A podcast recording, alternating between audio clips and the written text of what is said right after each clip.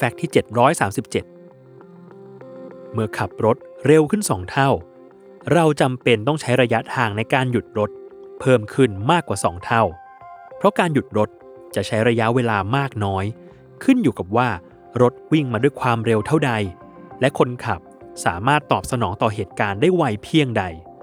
เพราะระยะเวลาเฉลี่ยในการตอบสนองต่อเหตุการณ์ ตั้งแต่รับรู้เหตุการณ์ จนกระทั่งยกเท้าแตะที่เบรก อยู่ที่ประมาณ 2 วินาทีเท่านั้น โดย 2 วินาที ถือเป็นเวลาที่สั้นมากในการประมวลสถานการณ์ที่อยู่ตรงหน้า ซึ่งส่วนใหญ่จะขาดสติกันไปก่อน และได้รับบาดเจ็บทั้งกายไปแล้ว นอกจากนี้ ร่างกายส่วนใหญ่จะทนการประทะด้วยความเร็วไม่เกิน 30 กิโลเมตรต่อชั่วโมงเท่านั้น ไม่ว่าจะเป็นคนขับ หรือผู้ใช้ถนนเองก็ตาม รวมถึงการเสียชีวิตและการบาดเจ็บด้วยอุบัติเหตุในการขับขี่ จะเกิดจากร่างกายรับแรงประทะ เกินกว่าขีดจำกัดที่ควรได้รับ นั่นหมายความว่า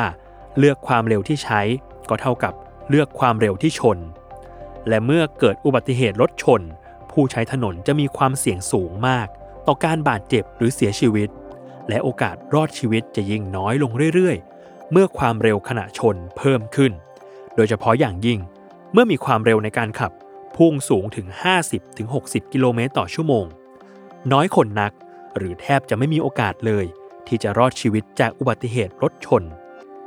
ดังนั้นจึงควรใช้ความเร็วที่จะสามารถหยุดได้ทันต่อผู้ใช้ถนน และสวมเข็มขัดนิรภัยเสมอ